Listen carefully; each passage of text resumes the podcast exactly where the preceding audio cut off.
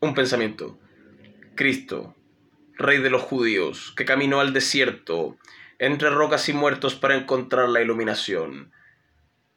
Decidme, ¿qué pensaste cuando el diablo se te presentó y te mostró las salitreras de Atacama?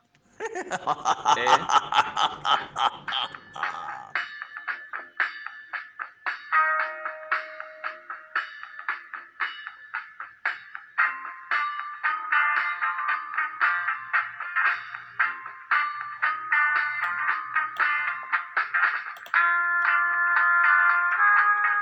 Uh, sí.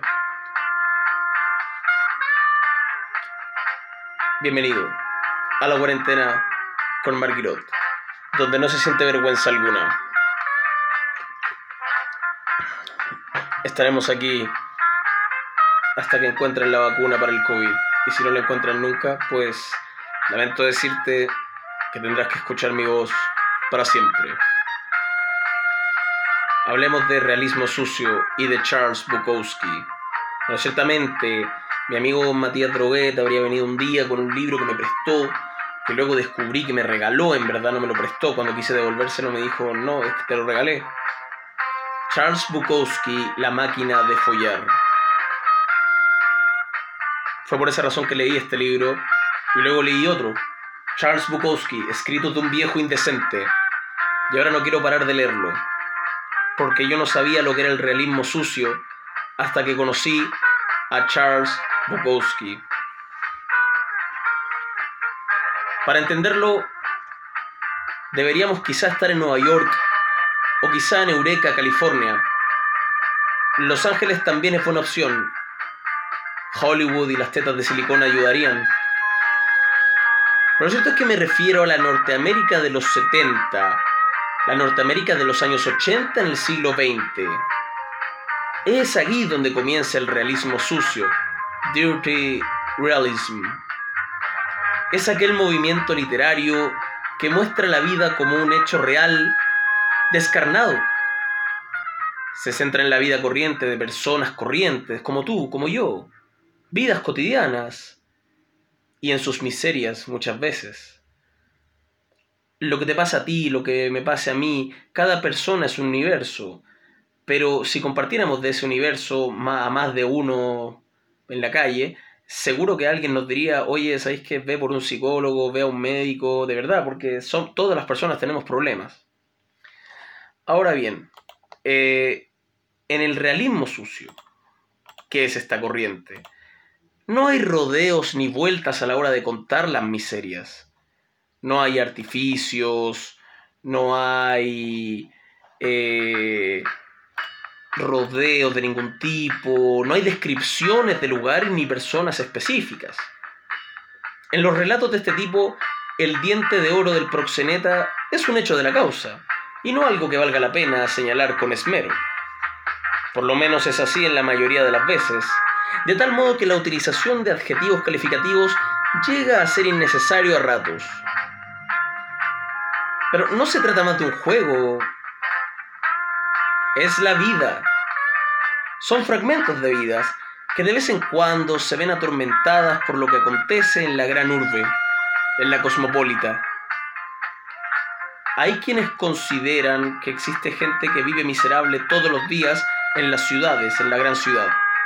Bueno, si todos tenemos problemas y de vez en cuando somos miserables, imagina la gente que todos los días es miserable y tendrás realismo sucio si lo pasas a una hoja de papel.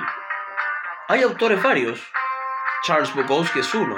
También está Raymond Carver y John Fante. Faint, podría ser. Fante, Faint. John Fante, así se escribe. ¿Quién es Charles Bukowski? Henry Charles Bukowski nació en Alemania en 1920 y murió en Los Ángeles, California, en 1994. Escritor y poeta alemán, nacionalizado estadounidense.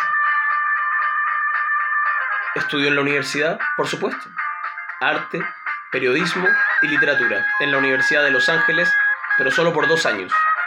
tuvo una difícil relación con su padre y esa es una de las causas por las cuales él deja la universidad. La relación tóxica y mala que tiene con su padre lo seguirá a lo largo de su vida y en muchas de sus cuentos y novelas está patente esa relación que no es para nada agradable, de verdad.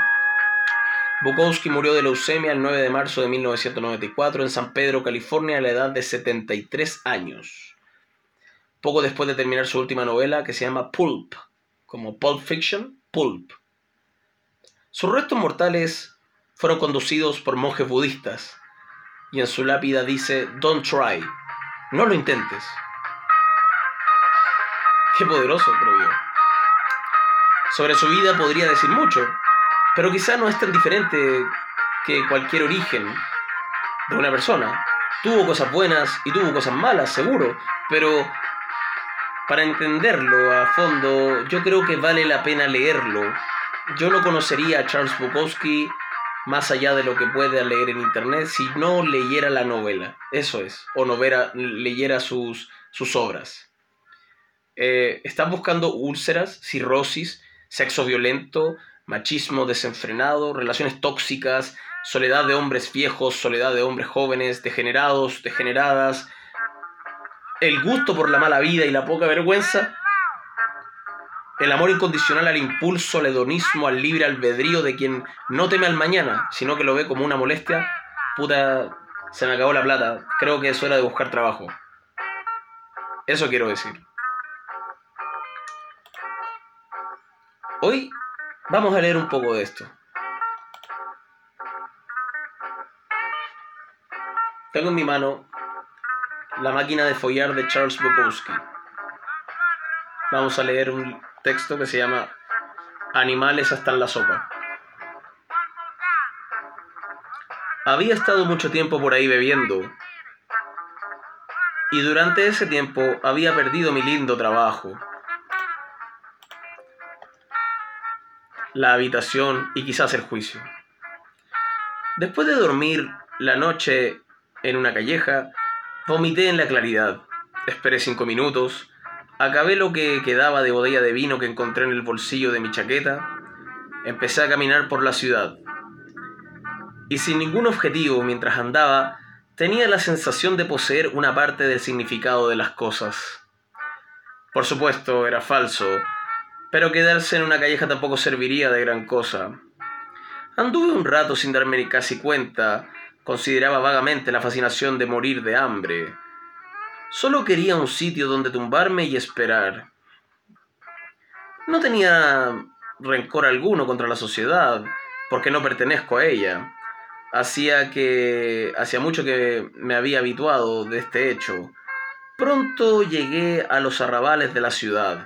Las casas estaban mucho más espaciadas, había campos y fincas pequeñas. Yo estaba más enfermo que hambriento. Hacía calor y me quité la chaqueta y la colgué del brazo. Esperaba anotar sed. No había rastro de agua por ninguna parte. Tenía la cara ensangrentada de una caída de la noche anterior y el pelo revuelto. Morir de sed no lo consideraba una muerte muy cómoda, así que decidí pedir un vaso de agua. Pasé a la primera casa. No sé por qué me pareció que me sería hostil, y seguí calle abajo hasta una casa verde con tres plantas, muy grande, adornada de hiedra y con matorrales y varios árboles.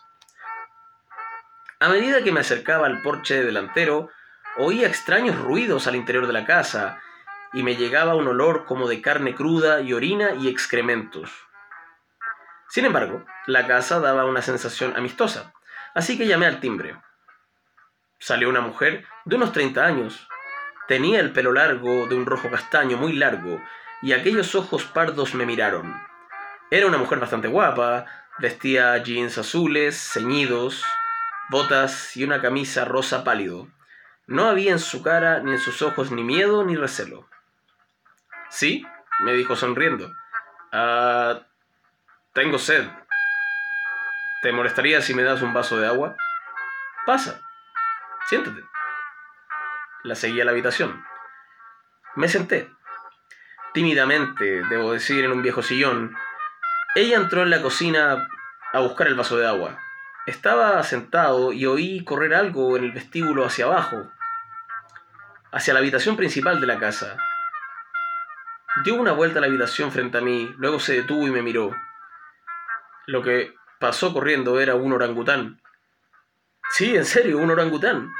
El bicho empezó a dar saltos de alegría al verme. Luego corrió hacia mí y saltó hacia mi regazo. Pegó su cara a la mía, sus ojos se fijaron un instante en los míos y luego apartó la cabeza. Cogió mi chaqueta, saltó al suelo y corrió al vestíbulo delante con ella haciendo extraños ruidos. Llegó ella con el agua. Soy Carol. Ah, yo soy Gordon. Pero en fin, ¿a quién le importa? ¿Por qué dices eso? Bueno, estoy liquidado, no hay nada que hacer. Ya se acabó para mí. ¿Y qué fue? ¿El alcohol? el alcohol. Y ellos. También tengo problemas con ellos. Estoy completamente sola. ¿Quieres decir que vives en esta casa sola, tan grande para ti sola? Bueno, no exactamente. Oh, claro, tienes un orangután que me acaba de robar la chaqueta. Oh, ese es Bilbo, es un mono muy lindo, está loco. Bueno, necesitaré la chaqueta esta noche porque hace frío. Tú te quedas aquí esta noche, dijo ella. Necesitas descanso y se te nota. Si descansase, podría querer seguir con el juego un rato. Creo que deberías hacerlo. Es un buen juego si lo enfocas como es debido. Yo no lo creo, y además, ¿por qué quieres ayudarme? Yo soy como Bilbo, dijo ella. Estoy loca. Al menos eso creen ellos. ¿Sabes? Estuve tres meses en un manicomio. ¿De veras? Sí. Lo primero que voy a hacer es, es prepararte un poco de sopa. Pasó el día y más tarde me dijo, Sabes, las autoridades del condado están intentando echarme. Hay un pleito pendiente. Por suerte, papá me dejó bastante dinero, puedo combatirlos. Me llaman Carol, la loca del zoológico. Mm, no leo los periódicos. ¿Qué significa el zoológico? Sí, lo que pasa es que amo a los animales. Tengo problemas con la gente, pero Dios mío, me conecto realmente con los animales. Puede que esté loca, no lo sé. Yo creo que eres encantadora. ¿Sí? ¿En serio? La gente parece tenerme miedo, dijo ella. Me alegro de que tú no me tengas miedo. Sabes, lo siento, pero tengo que ir al baño. Después del vestíbulo, la primera puerta a la izquierda. Ok. Cruzo el vestíbulo, giro a la izquierda. La puerta estaba abierta, me detuve. Sentado en la barra de la ducha sobre la bañera hay un loro y en la alfombra del baño hay un tigre adulto tumbado. El loro me ignoró y el tigre me otorgó una mirada indiferente y aburrida. Volví rápidamente a la habitación principal. Carol, eh, siento Salan, hay un tigre en el baño. Oh, es Dopey Joe. Dopey Joe no te hará nada. Sí, pero no puedo cagar con un tigre mirándome. Oh, qué tonto. Vamos, ven conmigo. Seguía Carol por el vestíbulo, entró en el baño y dijo al tigre, Vamos, Dopey, muévete. El caballero no puede cagar si tú le miras. Cree que quieres comerlo. El tigre se limitó a mirar a Carol con indiferencia. Cogió al tigre por la oreja y tirando de ella lo obligó a levantarse. El bicho bufaba, escupía, Pude ver los colmillos y la lengua, pero Carol parecía ignorarlo. Sacó al tigre de la habitación por una oreja y se lo llevó al vestíbulo.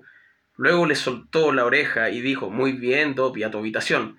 A tu habitación inmediatamente. Bueno, ese hijo de puta está poniéndose imposible, dijo ella. Voy a tener que emprender una acción disciplinaria. Pero me fastidia y lo amo al mismo tiempo. ¿Lo amas? Sí, dijo ella. Amo a todos mis animales, por supuesto. Dime, ¿el loro te molesta también? Supongo que puedo cagar delante del loro, dije. Entonces adelante, que tengas una buena cagada. Cerró la puerta, el loro no dejaba de mirarme. El loro dijo, adelante, que tengas una buena cagada. Hablamos algo más aquella tarde y por la noche, y yo consumí un par de magníficas comidas. No estaba seguro del todo que aquello no fuese un montaje gigante del delirium tremens, o de que no me hubiese muerto y me hubiese vuelto loco o estuviese teniendo visiones. No sé cuántos tipos de animales tenía Carol allí, la mayoría de ellos campaban a sus anchas por la casa, pero tenían buenos hábitos de limpieza. Ciertamente era un zoológico ahí adentro. Aquella noche no pude conciliar el sueño. Me puse la ropa, salvo los zapatos y los calcetines.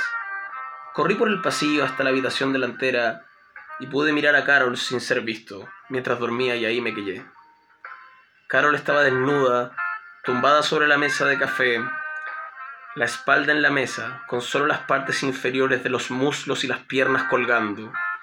Todo su cuerpo era de un excitante blanco, como si jamás hubiese visto los rayos del sol, y sus pechos, más vigorosos que grandes, parecían independientes, partes diferenciadas alzándose en el aire. Y sus pezones no eran de ese tono oscuro de la mayoría de las mujeres, sino más bien de un rojo rosa brillante, como fuego, solo que más rosa, casi neón. Cielos, la dama de los pechos de neón, y los labios, del mismo color, estaban abiertos en un rictus de ensoñación. La cabeza colgaba un poco fuera por el otro extremo de la mesa. Aquel pelo rojo marrón se balanceaba largo hasta doblarse sobre la alfombra. Y todo su cuerpo daba la sensación de estar como ungido no parecía tener codos ni rodillas, ni puntas ni bordes, suave y aceitada. Las únicas cosas que destacaban eran los pechos afilados. Y enroscada en su cuerpo estaba aquella larga serpiente. No sé qué tipo de serpiente era. La lengua silbaba y su cabeza avanzaba y retrocedida lenta, fluidamente de un lado de la cabeza de Carol. Luego alzándose con el cuello doblado, la serpiente miró la nariz de Carol sus ojos, sus labios, y empezó a beber de su rostro. De cuando en cuando el cuerpo de la serpiente se deslizaba ligeramente sobre el cuerpo de Carol. Aquel movimiento parecía una caricia, y tras la caricia la serpiente hacía una leve contracción, apretándola. Allí enroscada alrededor de su cuerpo, Carol jadeaba, palpitaba, se estremecía. La serpiente bajaba, deslizándose junto a su oreja, luego se alzaba, Miraba su nariz, sus labios, sus ojos, y luego repetía los mismos movimientos. La lengua de la serpiente silbaba rápida. Uy, la vagina de Carol se estaba abriendo, los pelos suplicantes rojo hermoso a la luz de la lámpara. Volví a mi habitación. Qué serpiente más afortunada, pensé. Nunca había visto un cuerpo de la mujer como aquel. Me costó trabajo dormirme, pero al final lo conseguí. Ese es un fragmento de un cuento que se llama animales hasta en la sopa. Qué increíble que es este tipo, de verdad, me sorprende demasiado. Eh, recomiendo mucho su lectura, ciertamente, de verdad. Eh, me gustaría leer un poco más, pero ya llevamos 17 minutos de podcast y no me gusta alargar estas cosas más allá de eso. Eh, pero en general yo recomiendo absolutamente La máquina de follar de Charles Bukowski, que tiene cuentos increíbles. Recomiendo además Escrito de un viejo indecente que tiene unos manifiestos increíbles. Eh, la gracia de este libro, Escrito de un viejo indecente, es que son una serie de escritos que él publicaba en un periódico de, que se llamaba Open City.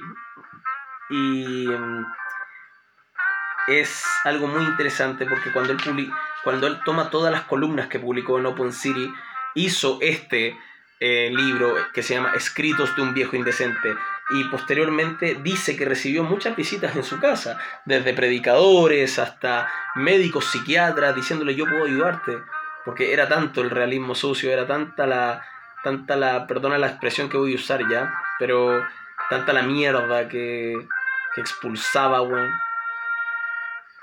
de su vida, que vale la pena em, embriagarse de eso un rato.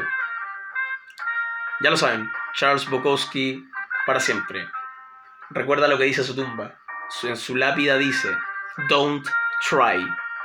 No lo intentes.